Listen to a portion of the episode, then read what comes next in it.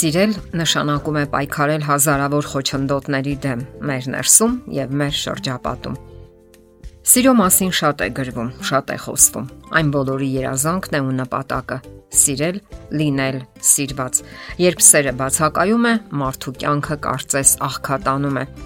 Երբևէ մտածել եք, թե ինչ զորություն է թաքնված սիրո մեջ։ Այն պարզապես վերափոխում է մեր կյանքը եւ իմաստ ու նպատակ հաղորդում։ Սերն ապրեսնում է։ Իսկ ահա սիրուց զրկված մարդիկ ավելի վհատ են եւ պակաս կենսուրախ։ Կանայք հատկապես ծանր են տանում սիրո բացակայությունը կամ անբավարարությունը հանուն սիրո նրանք շատ բանի են պատրաստ։ Գնում են զիջումների, հրաժարվում են իրենց սկզբունքներից։ Տղամարդիկ եւս կարող են ունենալ սիրո անբավարարության հիմնախնդիր։ Իսկ ինչ վերաբերում է երեխաներին, ապա սիրո անբավարարությունը պարզապես կործանարար է նրանց համար։ Մեծահասակների բազմաթիվ հիմնախնդիրներ սերտորեն կապված են այն բանի հետ, որ նրանք ժամանակին տարապել են սիրո անբավարարությունից։ Հարցն այն է, որ մեր առողջությունը սերտորեն կապված է մեր հոգեբանության հետ։ Շատերն են վկայում այդ մասին։ Սերտ ջերմ փոխհարաբերությունները հարազատ մարդկանց միջև ստեղծում են դրական մթնոլորտ, որն իսկապես երկար ու առողջ կյանք է ապարգևում մարդկանց։ Այն մարդիկ, ովքեր ապրում են համերաշխ ընտանիքներում, կայուն բարյացակամ հարաբերություններ են պահպանում շրջապատի հետ, ունեն լավատեսական հայացքներ ապագայի հանդեպ, անհամեմատ ավելի քիչ է հիվանդանալու հավանականությունը այն մարդկանց համեմատ, ովքեր ապրում են փակ կյանքով։ Ընդ որում խոսքը ամենատարբեր հիվանդությունների մասին է՝ քաղցկեղ, ինֆարկտ, դիաբետ եւ նույնիսկ բացիլային հիվանդություններ։ Եթե մի 30 տարի առաջ մեկն ասեր, որ միայնությունը կարող է ծանր հիվանդության պատճառ հանդիսանալ, նրա վրա կծիծաղեին եւ բժիշկները եւ շրջապատի մարդիկ։ Սակայն վերջին տարիների հետազոտությունները համոզիչ ապացուցում են, որ կապ գոյություն ունի միայնակության եւ քրոնիկական հիվանդությունների միջև։ Ստացվում է, որ շփման, սիրո եւ հոգեկան սատարման անբավարարությունը կամ բացակայությունը կապ ունի քաղցկեղի աճի կամ պսակաձև անոթների ախտահարման հետ։ Շփման հիմնախնդրով զբաղված հոգեբանները նշում են, որ երբ մարդը ինչ որ հանգույցներով կապված է այլ մարդկանց հետ, ավելի պատասխանատու է ոչ միայն այդ մարդկանց հանդեպ, այլ նաև հենց իր հանդեպ։ Այս դեպքում սկսում են ճիշտ վարվել եւ մարդկանց հետ եւ իրենց հետ։ Նրանք ավելի լավ են սնվում, ավելի քիչ են ալկոհոլային խմիչք օգտագործում, խուսափում են ռիսկ պարունակող արարքներից։ Շփումը նաեւ թույլ է տալիս, որ նրանք ավելի հեշտ հաղթահարեն սթրեսները։ Տեխասի համալսարանի պրոֆեսոր Ջեյմս Փենեբակերը նկատել է, որ այն մարդիկ, ովքեր շրջապատի հետ կիսվում են իրենց հոգսերով ու տագնապներով, օգտվում են նրանց հոգեկան սատարումից, ավելի բարձր իմունային կարգավիճակ ունեն։ Իսկ իմունիտետը օրգանիզմի պաշտպանական հակազդեցությունն է ամենատարբեր վարակների հանդեպ։ Այժմ մեկ համալիր հետազոտության արդյունքներ Այն կանայք, ովքեր բացասական պատասխան են տվել, դուք ձեզ միայնակ եք զգում հարցին, այսինքն միայնակ չեն զգացել իրենց, 3.5 անգամ ավելի քիչ են ենթակա եղել կրծքագեղձի եւ այլ օրգանների քաղցկեղի վտանգին, քան նրանք, ովքեր դրական պատասխան են տվել, այսինքն իրենց միայնակ են զգացել։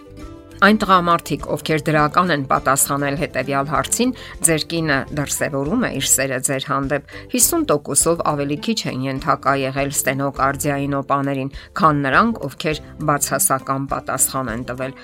Ուսանողներին այսպիսի հարց են տվել. Դուք պահպանում եք մերց հարաբերություններ ծնողների հետ։ Դրական պատասխանի դեպքում նրանք ավելի քիչ են ենթակա եղել քաղցկեղի կամ հոգեկան հիվանդությունների վտանգին։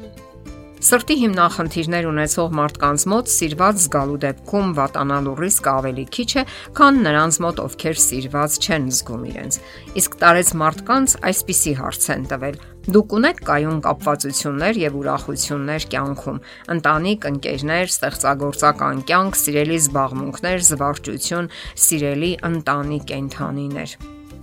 Նրանք, ովքեր դրական են պատասխանել այս հարցին, 2-ից 5 անգամ ավելի մեծ հնարավորություն ունեն պահպանելու իրենց կյանքը մոտակա 5 տարիներին, եթե նույնիսկ ունեն որևէ քրոնիկ հիվանդություն։ Սրանք իհարկե թվեր են,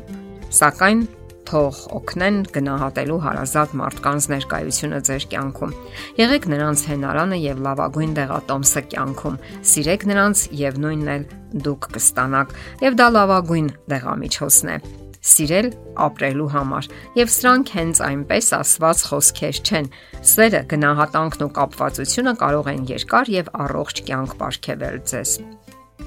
Եթե ունեք հիմնախնդիրներ, մտորեք ձեր կյանքի շուրջ։ Ինչն է որ բացակայում է այնտեղ։ Միգուցե հենց սերը Տվեք այն առատորեն եւ մի ափսոսացեք։ Մի մտածեք, որ մարդիկ արժանի չեն ձեր վերաբերմունքին։ Տվեք եւ այն լիովին հետ կվերադառնա։ Հնարավոր է նույնիսկ երբեմն հետ չստանաք այն, սակայն դա ողբերգություն չէ, եթե ինքներդ կարողանում եք սիրել։ Սերը ապրելու նոր լիցքեր կհաղորդի ձեր կյանքին եւ իսկապես կվերակենդանացնի ձեզ։ Տվեք այն ձեր ընտանիքին, շրջապատին եւ ում որ միայն հնարավոր է, նույնիսկ այն մարդկանց, ում դժվար է սիրել Կարելի է սիրել անգամ բնությունը, ինչպես գրում է նշանավոր գրող Ջոն Չիվերը։ Դրսում լսվում էր արվակի քչքչոցը, գիշերային ինչ որ թրջունի երգը, տերևների շրշյունը, եւ գիշերվա այս ձայներն իմ մեջ սեր էին արտնասնում, եւ կարծես ես սիրահարված էի գիշերվան, ինչպես սիրահարվում են կնոջը, աստղերին, ծառերին, անգամ ուզում էի փարվել մոլախոտին, ինչպես սիրած կնոջ կրծքին։ Ես սիրում եի այդ ամենը եւ բոլորին։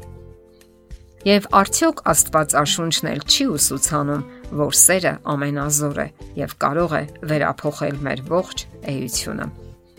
Եթերում է առողջ ապրելակերպ հաղորդաշարը։ Հարցերի եւ առաջարկությունների համար զանգահարել 033 87 87 87 հեռախոսահամարով։